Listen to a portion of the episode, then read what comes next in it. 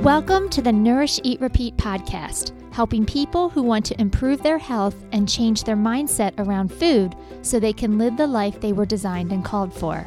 I am your host, Adrienne Delgado, and in this podcast, I'll give you step by step action plans to reach your health goals, as well as my favorite recipes I know you and your family will enjoy. Let's get started.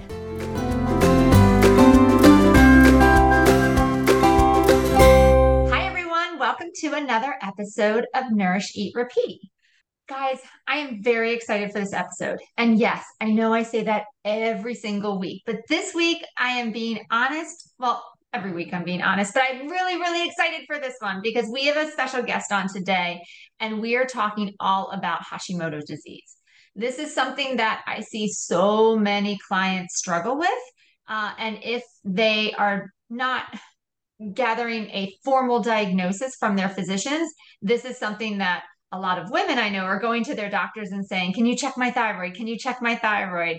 Uh, because they're they're struggling with weight loss or not feeling their best. They're noticing changes to their hair and their nails and their energy levels. And so we are going to have a deep dive conversation all about the thyroid today. And we're bringing a special guest on, and her name is Esther Yunkin.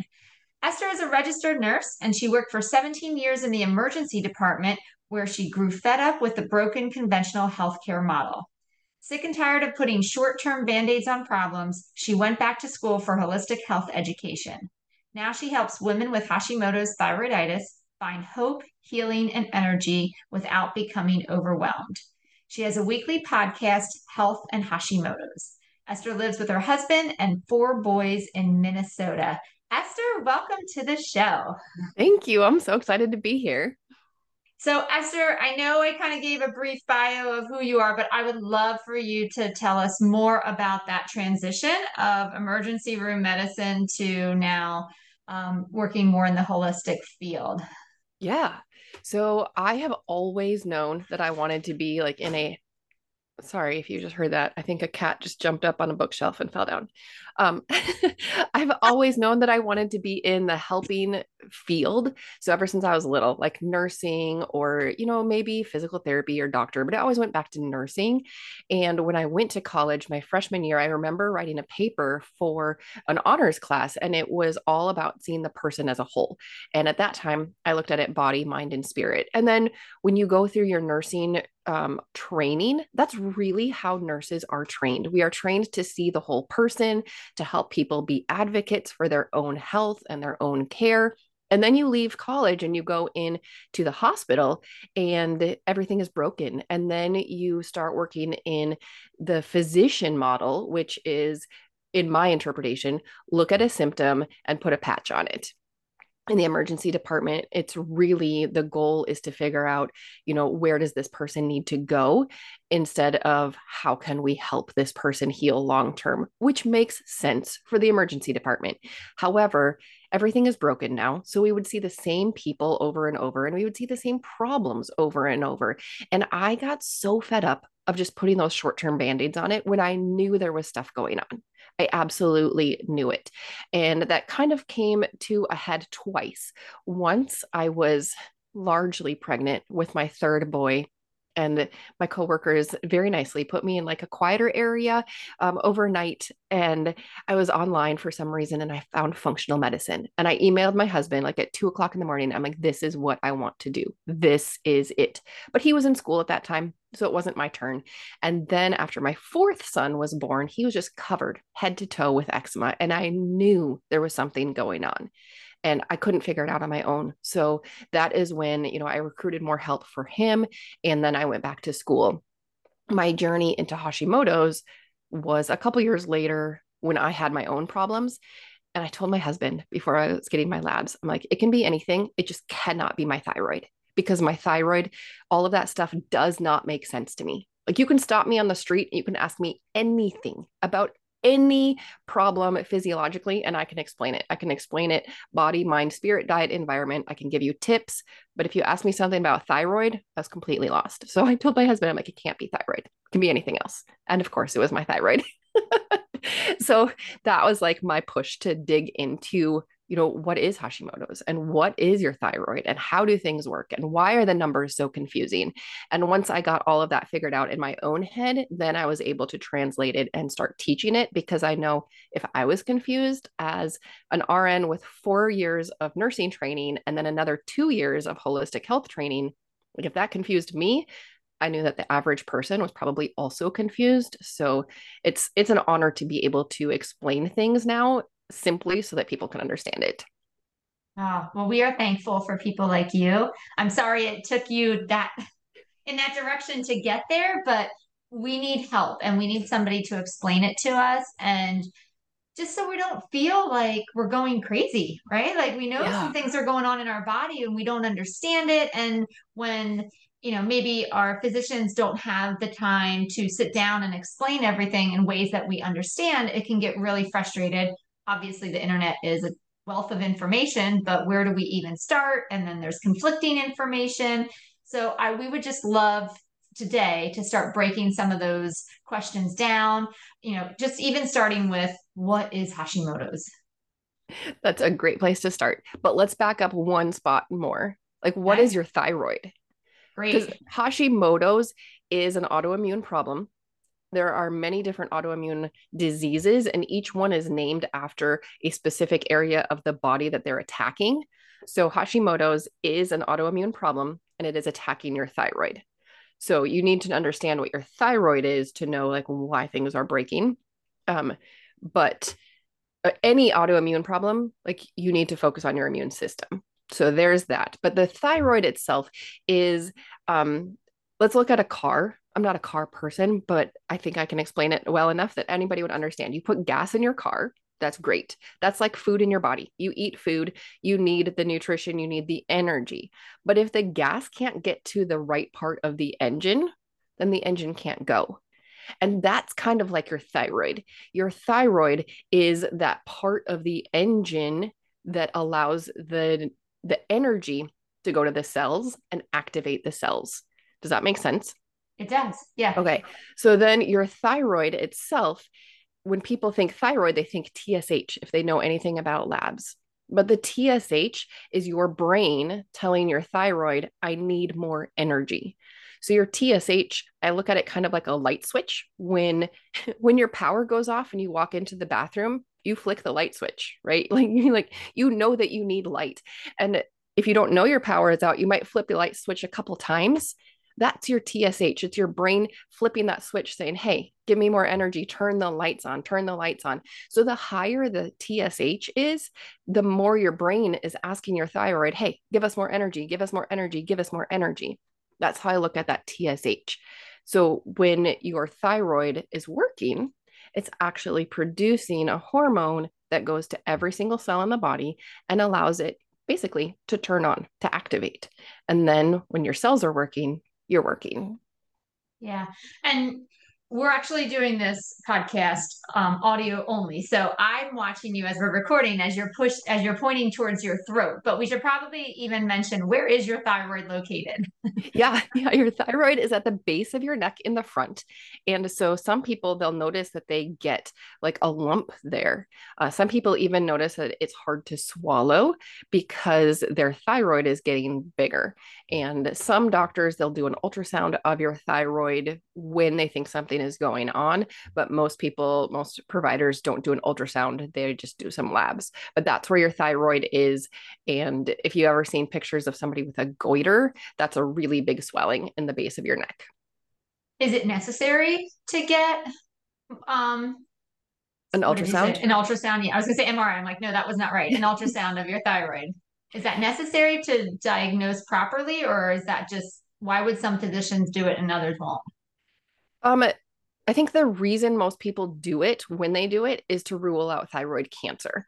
Um, but it does not have anything to do with Hashimoto's. But when you're looking at, you know, why is the thyroid not working well, it could be, you know, cancer. So people want to rule out that.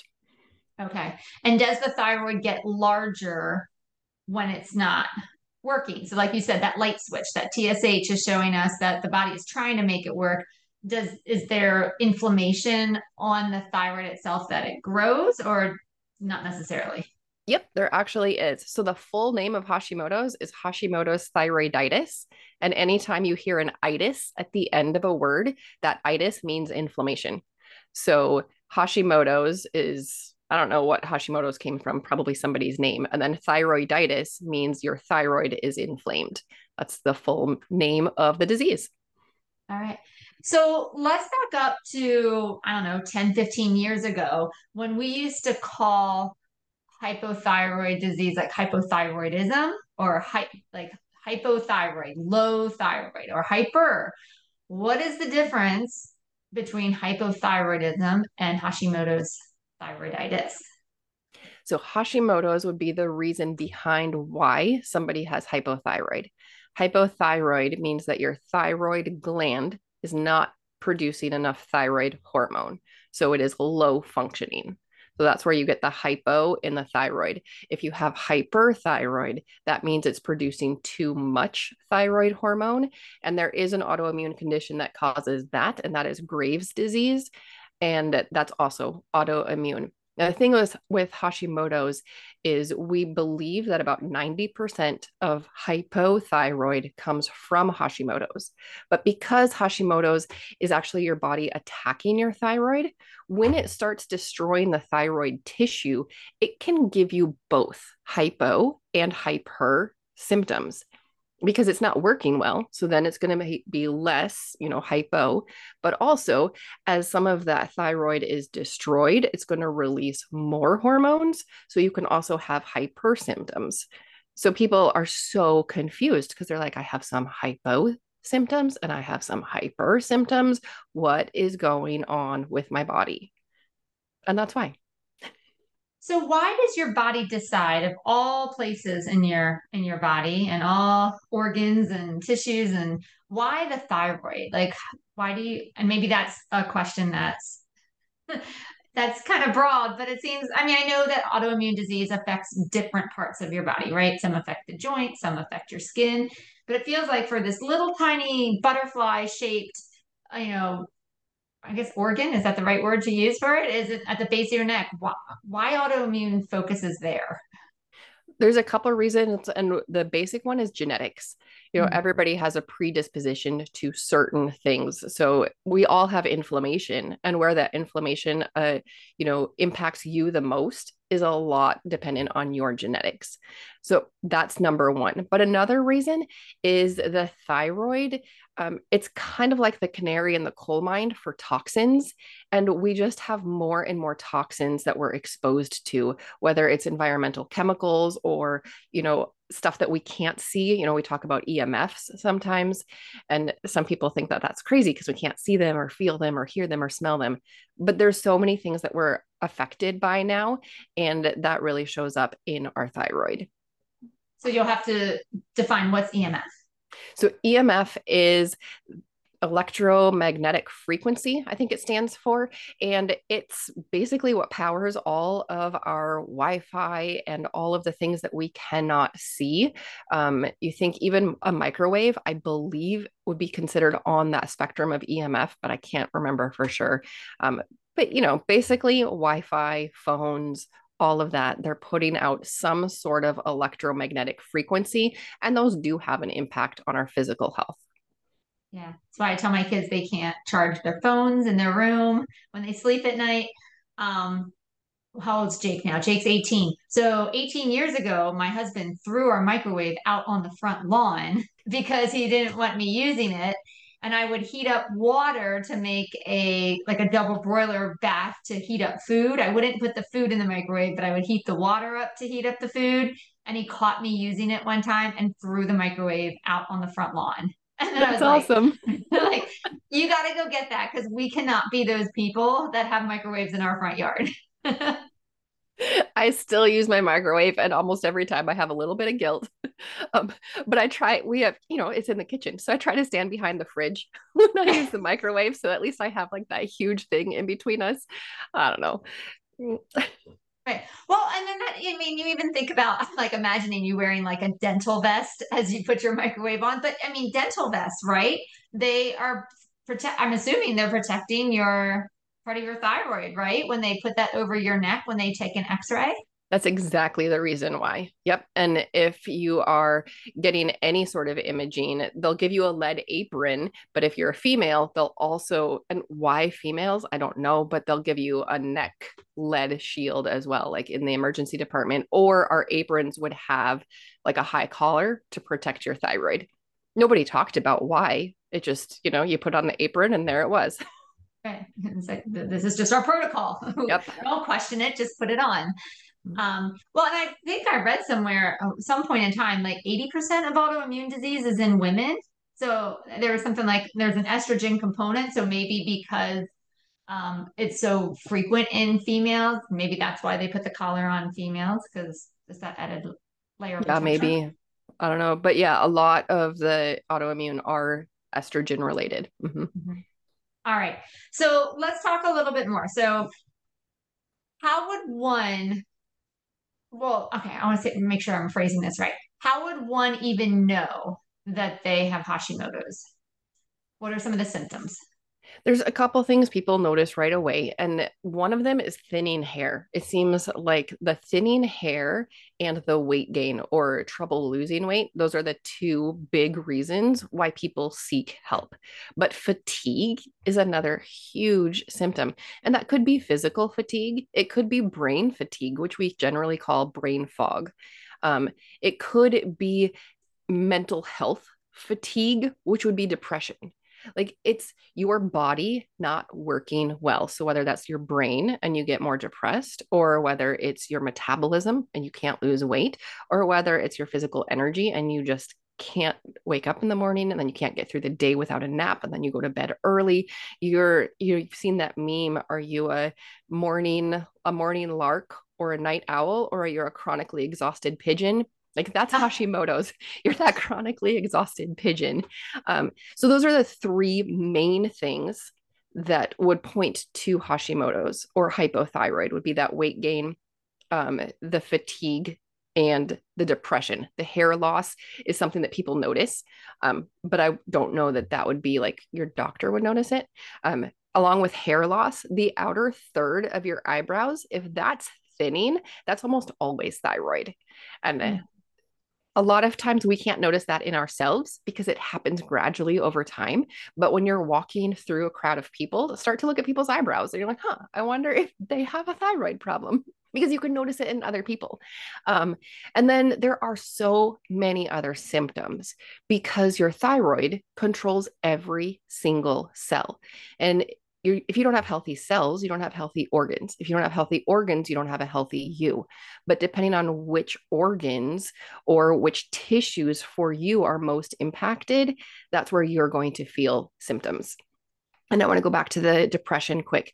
Um, it it's officially the standard of care if you have depression that your doctor will run a thyroid panel because so much depression is from hypothyroid that you can throw depression medications at it all you want and it's not going to work until you actually address what's causing it which is the thyroid problem so if somebody has depression, they absolutely need to look at their thyroid. And if their doctor is not addressing thyroid, they need to find somebody else who will, or they need to hop online and order their own labs, which is so easy to do now, at least in the United States. I don't know if you can do that worldwide, but in the US, we have the capability to order our own labs for ourselves and get them. Now, okay, now you just opened up a whole lot of questions. So so just a quick note with that. So if somebody wanted to order their own labs, but they might not be able to run their insurance through that. They, that would be an out of pocket expense, correct? Yes, absolutely. Okay. In fact, sure. if you have one of those, you know, order your own labs, there's a disclaimer right on there from the lab company that says you can't use your insurance because there's part of the broken healthcare system. The insurance controls your doctor and your doctor writes the prescriptions or writes the lab, but they are controlled by what your insurance will and will not allow. So if you want something on your own, you have to pay for it. And it's worth it, I think. Mm-hmm. Yeah. So let's talk a little bit about um, still going with diagnosing. So those are some of the physical symptoms that someone might feel. From a physician standpoint, ordering labs, what are we looking at? The broken model is they ordered TSH and that's it. And like I said, TSH is your brain telling your thyroid we need more energy. But when you're looking at what's actually going on, you want a lot more labs than just TSH because your TSH is your brain function. It's not even your thyroid function. So you want to know, you know, how much thyroid is your thyroid gland producing. You want to know if that is being converted. So let me explain that. Your thyroid, when it makes the hormone, it makes what's called T4. And that four indicates um, four molecules of iodine. And then it goes to your body and your body has to convert it to T3 in order to be used. So it's going to take one of those iodine molecules off. Your body needs both T, T4 and T3, and that's to get energy. Okay, so here's your body being so wise. If your body is focused on healing and trying to feel better and fix things, your body knows innately that it needs more rest. So is your body going to say, "Oh yeah, let's have a whole bunch more energy. Let's go do do do." No, your body being so wise is be like, "No, let's put the brakes on so we have to rest because we need to prioritize healing."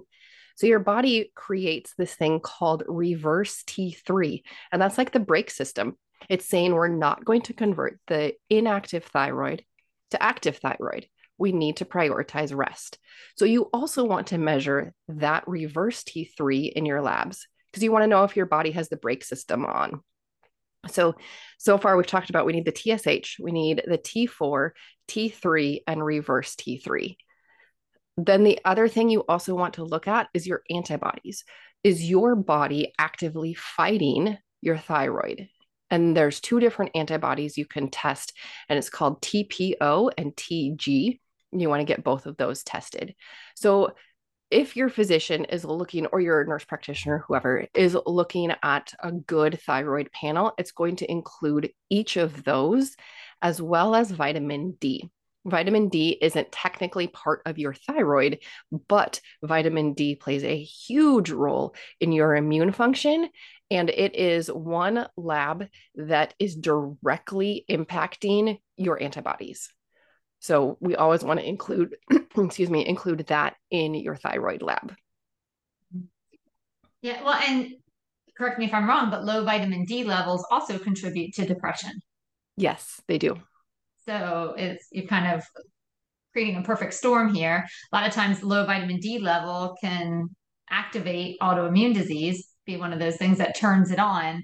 So I always tell my clients, like, please get your vitamin D levels checked this is an easy fix, right? Yes. We can supplement with vitamin D. Why do you think we have such a problem with vitamin D right now? Like we never really like growing up, nobody ever talked about vitamin D. Now all of a sudden, do we just have more information or, you know, is the ozone layer horrific? I think a couple things happened. Uh, number one, we became an indoor society you know kids don't even go outside and play all day oh. anymore much less adults and then when we are outside the you know wh- whoever whatever industry they've convinced us so much that we have to put on sunblock. We're going to put sunblock in your moisturizer. And when you go outside, you're going to wear a hat and you're going to protect yourself from the sun. Well, all of that is contributing to we're not getting as much sun exposure. So we're not getting the vitamin D from the sun. And, uh, and that's huge. Um, also vitamin D. Um, I, I don't want to sound like a conspiracy theory, but it's cheap and it's like the pharmaceutical industry isn't making any money from it, which means they're not pouring research money into it, which means they're not pushing it out there in all of their ads to the doctors and also to the general public. So there's a couple different things going on, but yeah, vitamin D, it's it's so cheap to supplement. It's cheap to test. Like you can test your own for 40 bucks and uh, yeah, and it's it's easy. And vitamin D controls over 200 different processes in the body and it's huge in the immune system. Yeah. Oh, I was groaning a little bit when you said like kids don't go outside. I'm like, that drives me nuts. I'm like the mom that is constantly screaming, get outside. Like, I don't care what you do, just go outside. Like that's such a mood booster, right? Getting that sunlight and you know, you're right. We're just so sedentary and it's just so sad because there's so much breakdown in the body health wise when we're not getting outside and moving, but that's for a different episode. So, but you're totally right. Yes. Yeah. So, what do you, so we talked about like looking at some of those blood works, right? We talked about the TSH, the T4, the T3, the reverse T3, TPO, TG, vitamin D. Right? Yep. All right. So help us read lab work because it's a little confusing. When you look at TSH, it is a very broad range. I think it's what 0.45 to 4.5 or 4.0, somewhere around there. I'm going to let you tell it right, versus me guessing. so when it comes to lab work, I just Google it. Even as a nurse, like I always looked at the reference range when I was in the emergency department because there's so many numbers and I didn't trust myself to re- remember every single lab, every single reference range. And now there's more than one reference range. So if you get your labs and you Google like what's a normal TSH. You're going to come up with two different ranges. One of them is going to be the conventional range, and that was based on a sick population. So they had a whole bunch of people get their TSH done, and some of them had thyroid problems. And then those were all lumped into quote normal. So your normal, quote normal TSH includes a sick population. So that's when you Google what's a normal TSH, it's going to be a wrong reference range. So Google what's the functional medicine reference range. Now, functional medicine is a bit narrower. So just TSH is going to be 1.5 to 3. So already you can see that it's more narrow than if you just Google what's a normal TSH. And it's the same thing for all of the other labs. I always look at the functional range not the normal range. And you're going to get dialed in a little bit more specific. Another word that I've seen posted, like the optimal range. So you have, I'm not saying that we can't use the word functional range, but you know, of when you're looking at your labs, you know, there is an acceptable range, but then there's also an optimal range where you're probably going to feel your best. Yep. Yep. And okay. I find that the functional medicine they're they're coalescing a little bit more as you know a group of professionals so i think it's a little bit more defined than somebody like a blogger even a very educated blogger saying this is optimal. That's why i google functional medicine because okay. it's becoming its own specialty. Okay i like that. All right so do you find that somebody can be experiencing the symptoms the thinning hair, the the eyebrow, the third of the eyebrow, the fatigue, the trouble with weight loss, and their numbers are still coming back normal. Yes. Yep, because your your body compensates and it compensates for so long. And so that's why you want a full panel because usually if that's going on, if you're having symptoms, you're going to see it in some of the labs. You're probably going to see elevated antibodies if it's an autoimmune issue which that's what we're talking about Hashimoto's. Not all hypothyroid is autoimmune, but like I said earlier, about 90% is. So if you get a full panel, then you're going to get a better idea of what's going on than just looking at TSH. And in general, when I hear people say, I'm having all these symptoms, but my labs came back normal, what they're talking about is their doctor said, We're going to run some labs. And then their doctor said, Your labs are fine but they didn't say these are the labs we ran oh by the way for thyroid we only tested your tsh and it's good like if you actually dig into it that's probably what happened. They probably didn't run that full panel and say oh you know what? Your antibodies are going up.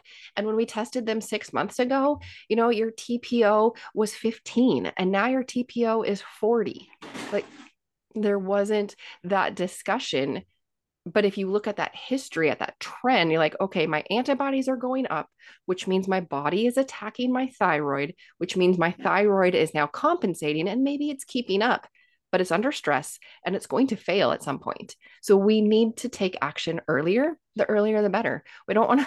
We don't want to follow the conventional medical model, which is, eh, yep, you've got symptoms, but you're not bad enough. Why don't you come back when you're worse and then we'll give you some medicine? That's just screwed up. Let's take action now. The earlier, the better. Yeah. So that takes us to treatment because I think this is where a lot of people have questions and trying to figure out what is you know, is this one of those your thyroid's broken, there's nothing we can do about it, you're going to have to be on medication for the rest of your life? Or what are some of those things that we can do? Can we reverse it or fix it without conventional medication?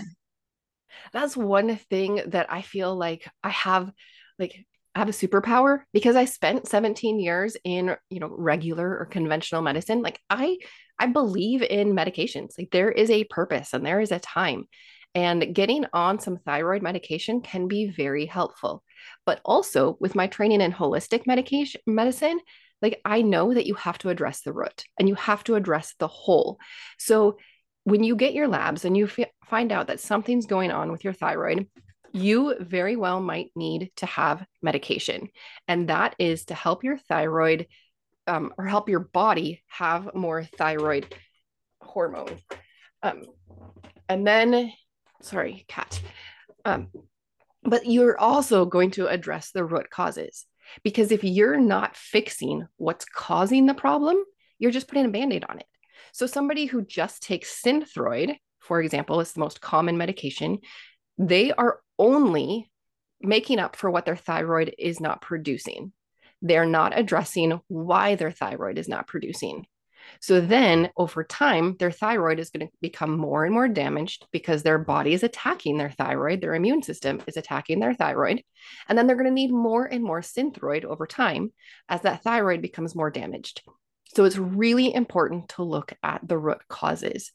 And there are about 11 root causes that I've identified.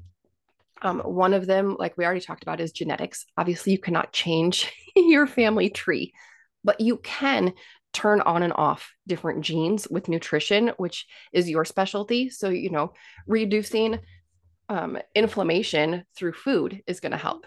And then there's a gut component that's also a root cause. So, making sure that you have a healthy gut, making sure that, you know, at least you're pooping once a day. I feel like that's a really easy way to start looking at gut health. And then there's other triggers, like we talked about vitamin D. And I do have a list um, actually, if people are interested in that, because it's more than we can cover just here, um, I did two full episodes on the root causes on my podcast. And so if people are interested, that's episodes 60 and 61, and it's all diving into the root causes.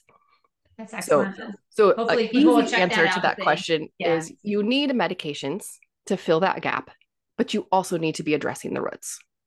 Okay, so let's go into what are some of the medications. So we talked about Synthroid, which is a name brand drug for levothyroxine. Right? Yep. So a lot of clients are taking the the generic version. Um, there's Armour, right? Mm-hmm. Yep. Um, so can you explain the difference? Because there is a difference between name brand and and the generic for some people, and then more natural um, medications. Yes. Yep. Some people have to be on the name brand Synthroid because it has different levels uh, than the generic. And that is something that I learned in the ER very early on. I didn't understand why. I just knew that if somebody came in and said, I have to take Synthroid, we would have to specify that in the chart because they could not take the generic. So Synthroid or levothyroxine is T4. And like I said, that's what your thyroid gland normally produces. Armour and some other different medications, they're a combination of T4 and T3 because your body is probably not converting the T4 into T3 so that it can be used. So some people are fine with the T4 and some people need that combo. Unfortunately, T3 back I think it was in the 80s, it was used off label as a diet pill because it causes like increased energy and it improves or it increases your metabolism. So people were using it off label and then they were causing really bad problems because you know they were having hyperthyroid episodes and then T3 got a bad rap in medicine because people were having heart problems. So, for that reason, a lot of physicians are still to this day a little hesitant to prescribe a combo T4 and T3 even though you're not using it off label. You're using it because your body actually needs the T3. So it should be fine. Um, if your doctor is not prescribing or not willing to prescribe T4 plus T3, you can have that conversation of why not? Like, do would it actually, you know, help me?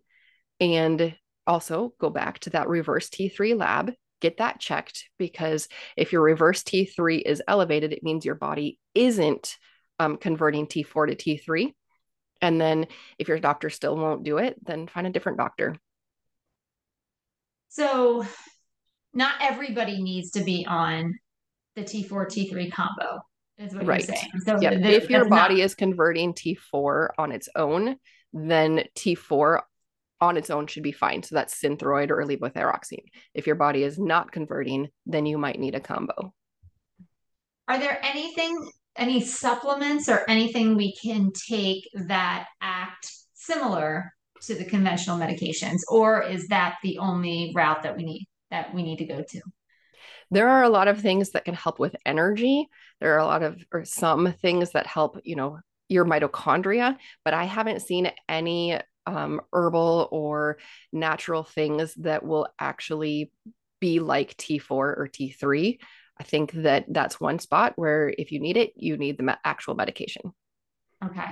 Because I get that question a lot. Like, is this, is it it? Do I, because a lot of times people are like, I don't want to be on medications for the rest of my life. And I'm like, this one, you kind of have to. But I don't want to steer people wrong if there's been advances or new information out there. Um, if that if that is truly the right recommendation or if there's something else out there. Right. Well, I work with my nurse practitioner and she's flat out told me I don't want you on medications for your life. Like it is her goal to get me off medications. But that doesn't mean just stopping the medication.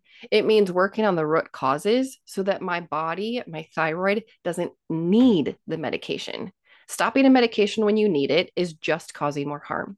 Stopping a medication because your body is now doing its own job that's a different story. So that brings me to the question because you've mentioned a few times through our conversation that um, there's damage. If you are not fixing the problem, there's damage. Can we reverse that damage? Your body wants to heal and your body is always trying to fix things. The thing is, there might be more going on than just your thyroid. Like, how many of us only have inflammation at the point of our thyroid? Hmm, none of us. There's many things going on. So it's really up to you to support your body as much as you can in all of those healing processes. So, you know, get some good sleep, get some nutrition, um, good nutrition, cut out processed foods, work on your own root causes because you're supporting your body to heal. Um, there are many people, especially in conventional medicine, who say once your thyroid is damaged, you're done. But I don't agree with that. And I have talked to people who have reversed their Hashimoto's and they don't have any symptoms anymore, and their labs are totally normal. So, can you heal? I would say yes. A conventional doctor will probably tell you no. So, let's dive in a little bit just because this is a nutrition podcast you know what are some of those foods that can help you know whether you want to say restore the gut or foods that potentially may contribute to um, increased inflammation what are what are some of those foods that we may want to choose more of and where we want to maybe back off from I think you're probably definitely the better person to ask that question to. But in general, you know, whole real foods are going to be better and colorful foods are going to be better. Vegetables. Um, I heard one doctor tell her patients and you know the education class she said if you want to do one thing to improve your health double your vegetables like if i can give you just one tip double your vegetable intake because that's going to help your liver which processes every single chemical pretty much every single chemical is going to impact your health so much. So you're going to increase your process or your um, not processed foods. And then also probiotics and prebiotics, just consuming a diet that has those, that's going to be helpful for your gut. And like I always tell people, nutrition and diet first. And if you can't do it with your diet, then that's where supplementation comes in. Um, I do not eat a lot of fermented foods. So I take a probiotic. Um, you know, on if I was going to be making my own sauerkraut and having that every day and having a lot of fermented foods, then maybe I wouldn't supplement with probiotics. But I know that probiotics are really good for my gut. So I supplement. That's one thing that I do. Okay. All right. Well, and I think, you know, not that I was trying to trap you at all because I wasn't doing that, but you know, with the when it comes to nutrition, it can get confusing because again, this is where a lot of information like, oh, you have autoimmune, you have to be gluten free or dairy free or soy free. That's actually a question I see a lot for people like the the what is the connection between soy and thyroid? The connection is primarily an estrogen. And we already said that a lot of autoimmune conditions are related to that estrogen dominance that women have. So if you're having anything, like just take out some foods and see how you do. Um, gluten, soy, dairy, and sugar, they're all inflammatory. So if you have an autoimmune problem, you want to reduce your inflammation. Um, soy is going to impact the estrogen. Gluten, not only is it inflammatory, but gluten can be a thyroid mimic in the body. So your body can actually start attacking, I believe it's because of the gluten mimicking thyroid, your body starts to attack your thyroid more. And honestly, I don't understand exactly how it works. I just know that people who have studied it said that people who take out gluten, 80% of them start to feel better um, wow. um, if they have thyroid problems. Yeah. So, yeah, reducing inflammation, by cutting out those really inflammatory foods and then gluten, soy, dairy, sugar is helpful, but it's hard. So I will also go off and say, you have to look at the whole picture. Like I am gluten free. I have been for a long time. I know that if I eat gluten, number one, I get depressed. Like it's almost instantaneous. I just am so depressed, which is just crazy to me. And then also, I get more migraines. Um, so I choose to not have gluten. I also know that cutting out dairy would probably help me. But at the same time, if I cut out dairy, I will be eating most of my meals alone. I'm going to be at the table with my family, but I'm going to be isolated in what I eat. And that loneliness and that feeling of, um, I guess, just the feeling of loneliness, it plays a huge role in your overall health and also the stress of trying to figure out what you're going to eat and the stress of making two meals the stress of sitting down and smelling everybody else's food and not being able to stress increases your autoimmune problems.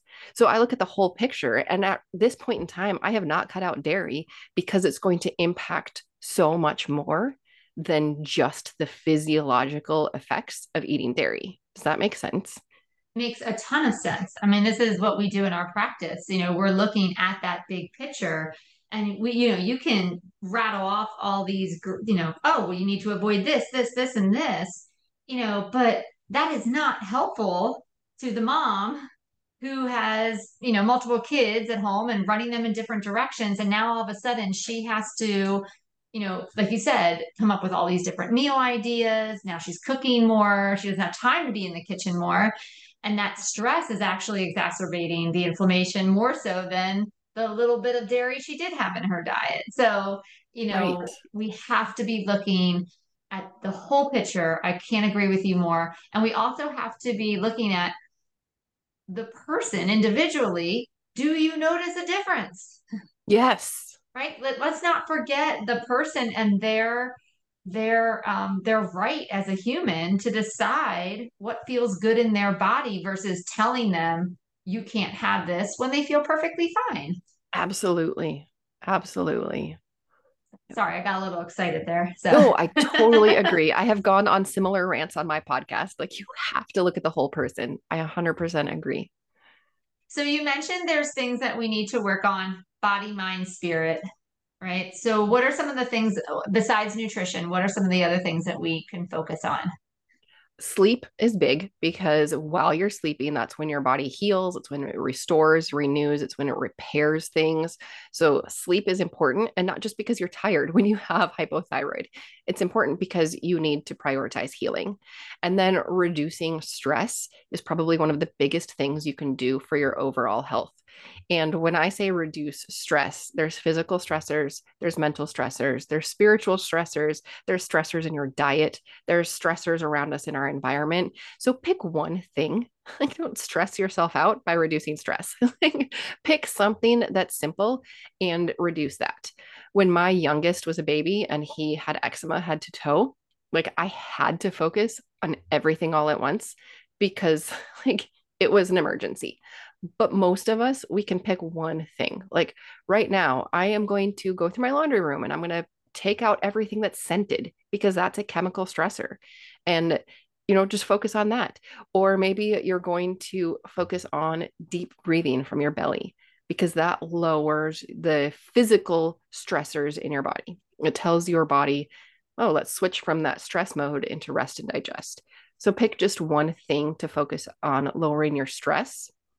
And that's what I'd say. So sleep and stress, those are huge things that pretty much everybody can work on no matter what stage of life you're at. Yeah. And even if you don't have a formal diagnosis, yes. you're going to benefit from stress reduction and sleep. So, yes. yeah. Sometimes we're looking for like these this different right nugget of information and we're like no it's actually part of the basics right? and, and, let's be honest we don't have our basics down so we can't be going to that extra above and beyond thing until we get the basics but we're like no it can't be that simple. It needs to be more complicated. Right. Well and we want a magic cure. We just want to feel better without changing our lifestyle because changing our lifestyle is hard and it's uncomfortable. And i don't want to go to bed earlier. Yeah. Oh, yeah, I hear you on that one. All right. So I actually posted some a question out to uh, the listeners of the podcast and to our community at Body Metrix uh, in terms of what questions do you have about Hashimoto's? So I'm gonna, if you're okay with that, I'm gonna ask you some of the questions that people submitted. Um, question number one is what lab levels indicate that Hashimoto's is in remission or under control? So I think you're going to look at your trends if you see that you had really high antibodies and now they're going down, that is a great sign. If your antibodies get down to quote negative, so that would be less than 35 for your TPO antibodies and less than four for your TG. That would be considered remission as far as your antibodies. But you want to look at your trends for your TSH and for, well, for all of them. And I, I really depends on who you're working with, whether your physician is going to say if you are in remission or not, but you are going to look at your symptoms and then your trends. That's how I would evaluate it. All right. And speaking of your physicians, when should an endocrinologist oversee your thyroid care versus your general practitioner? You always want to find somebody who is going to prioritize your root cause and making sure that you are getting the treatment that is particular to your needs at this time. Sometimes that person is going to be an endocrinologist. Endocrinologists are experts in hormones and they have specialized in that for a reason. Sometimes that right person is going to be a nurse practitioner who isn't even, you know, a, a doctor. Some people are like, eh, nurse practitioner. And sometimes that person is going to be a doctor each one of us prioritizes different things in how we look at health. You want to find somebody who has the same, you know, worldview in their health as you do. And as a general rule, I mean, there's some really good endocrinologists, but as a general rule, I have heard that endocrinologists get stuck in I'm a specialist, do what I say because I said so, and here's your plan instead of really listening to you and digging down into the root cause. Some people have had really good success going to endocrinologists, and some of them have been brushed off completely. So look for somebody who's going to listen to you and prioritize the root causes. That's what I would say, whether it's a general practitioner or an endocrinologist, which doesn't completely answer your question, but there's so many different people in medicine, you might have to shop around. Yeah. Well, and obviously, if your numbers are trending in the wrong direction and it, you're not getting some relief or you're not seeing improvements, then that might be an indication as well. Like, let's go find somebody else that can be helpful. Yes. Um, well, and I think what can be frustrating too with thyroid medication management is we're tweaking, right? It's a bunch of little tweaks. We're going to adjust your medication just by a little tiny bit and now we have to wait to see if it works. So it's not like you said when you have gluten, you notice almost an immediate response that you feel depressed. You know, for some of this treatment management, we got to tweak and wait. And that can feel hard. Yeah. And especially since you're living your life during that waiting period. So if you tweak your medication and then all of a sudden your stress goes up because of something in your life, then the results that you see might be related to that increased stress, not the medication. So you really have to look at the whole picture what's going on in everything. How long does it take the body to respond to a medication tweak? Uh, for T4, usually you're going to feel it within, you know, a week or two. For T3, it's that day. Oh, okay. Okay. Good to know. All right. Another question. What are the best exercises uh, to not trigger symptoms or overstress the body? You have to listen to your body on this one. I can't give you a specific because it's really related to you in general, I'll say that the higher stress things, so like HIIT workouts, even running, they might be too much of a physical stressor for you versus something a little bit more gentler like walking or Pilates or yoga. Um, and that has to do with just how your body interprets that stress. For me, I love to run, but I know that if I go for a run, I will have increased thyroid symptoms. It's basically a given. It is my goal to get back to running. But to do that, I have to work on my root causes so that my immune system and my thyroid can get back to normal so that I can add that stressor on my body without impacting my health. Is another way to monitor whether or not you're responding to an exercise is by looking at your recovery time? Like that how can long definitely it takes help. for your body to to recover. So if you go for a one mile run and it wipes you out for four or five days, that might be an indication that that yeah, your body doesn't like this. It's taking too long to to get back to a baseline. Yep. Yep. But at the same time, if you have Hashimoto's, you're always tired. So you might not have that feedback. And so you have to look at other things. But that is a great one. Yeah. Okay. Um, and then one another question was, should I be concerned if my thyroid medication contains gluten? Absolutely. I didn't know, I didn't know that they they do contain gluten. Um, yeah, that would be pretty crazy. Your thyroid medication should not contain gluten. And you know, when you're buying supplements or anything, you should always be looking at the fillers and making sure that there's no allergenic fillers. So you don't want any gluten, wheat, soy, or anything in your medications or your supplements. Right. Well, Esther, this has been fantastic. I feel like you are such a wealth of information, you know, when it comes to this, um, when it comes to this topic. I'm so sorry. I'm like, listen, I don't know if you can hear it on your end, uh, but there's somebody mowing the grass right outside as I tape this podcast. I'm really hoping you can't hear it. Um, but Esther, this has been fantastic. Seriously, like this is, I just, I can't thank you enough for coming here today and helping us sort through all of this information and, you know, giving us, giving us some hope that, hey, you know, just because we've been handed this diagnosis doesn't mean we have to you know, just lie down and take it. Like there are some things that we can do to improve the way we feel. Yeah, there are. And I love giving people that hope and that empowerment, knowing that you do have power to address the root causes and to change the trajectory of your health. It's so fun to be able to like see that light bulb turn on for women or and men. And they're like, oh, I can do something. That's yeah. so fun. Yeah. So tell us again what is the name of your podcast and where can we find you if we want more information? Health with Hashimoto's is my podcast. It's also my website, health with Hashimoto's, all one word.com. And on there, I have a Hashimoto's 101 guide. If somebody is like, oh, I didn't take notes. What what did you tell what did you talk about? What are the labs? It's all in that 101 guide, and that's free. All right, excellent. All right, Esther, we end every single episode with a recipe. So we're excited to see what you're going to be sharing with us today. Well, I have four boys. So I have my recipes more as formulas because I just like adapt whatever I have. So this one is, I don't even have a name for it. It's like rice and sausage, is what I tell my kids. Um, so I take one lump of sausage, ground sausage, whatever that I don't know what the technical name for it is. When it comes in like a one pound package, um, I just get mine at Aldi and I brown that with an, a chopped up onion. And then I add a bag of frozen veggies. just whatever I'm using. Or sometimes, if the boys are really hungry, I'll add two bags of frozen veggies and then I'll add a can of beans. And again, I don't care what kind of beans, I just add a can of beans because I want to increase that fiber. Um, and then I put it over rice.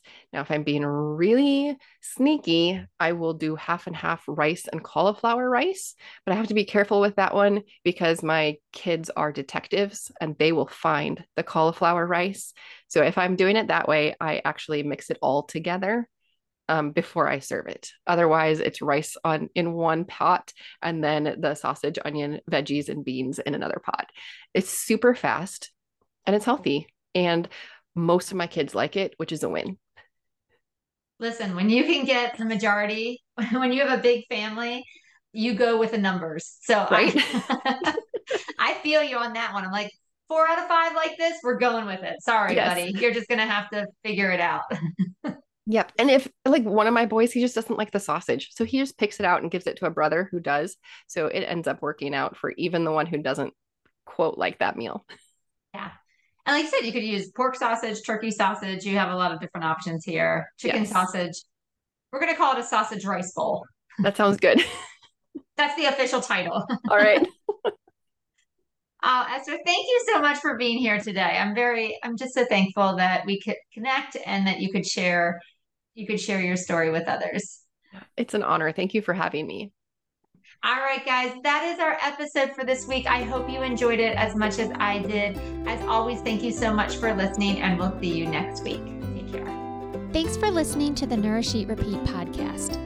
If you found this episode helpful, please rate, review, and share with others so we can reach and help more people. For more information about nutrition, how to work with a dietitian, or about any of our programs, visit our website at bodymetrixhealth.com. You can also find us on socials. We're on Instagram and Facebook at Bodymetrix Health. The book Nourish Eat Repeat is available on our website and Amazon in both paperback and ebook versions. Once again, I'm Adrienne Delgado, and I'll see you next week.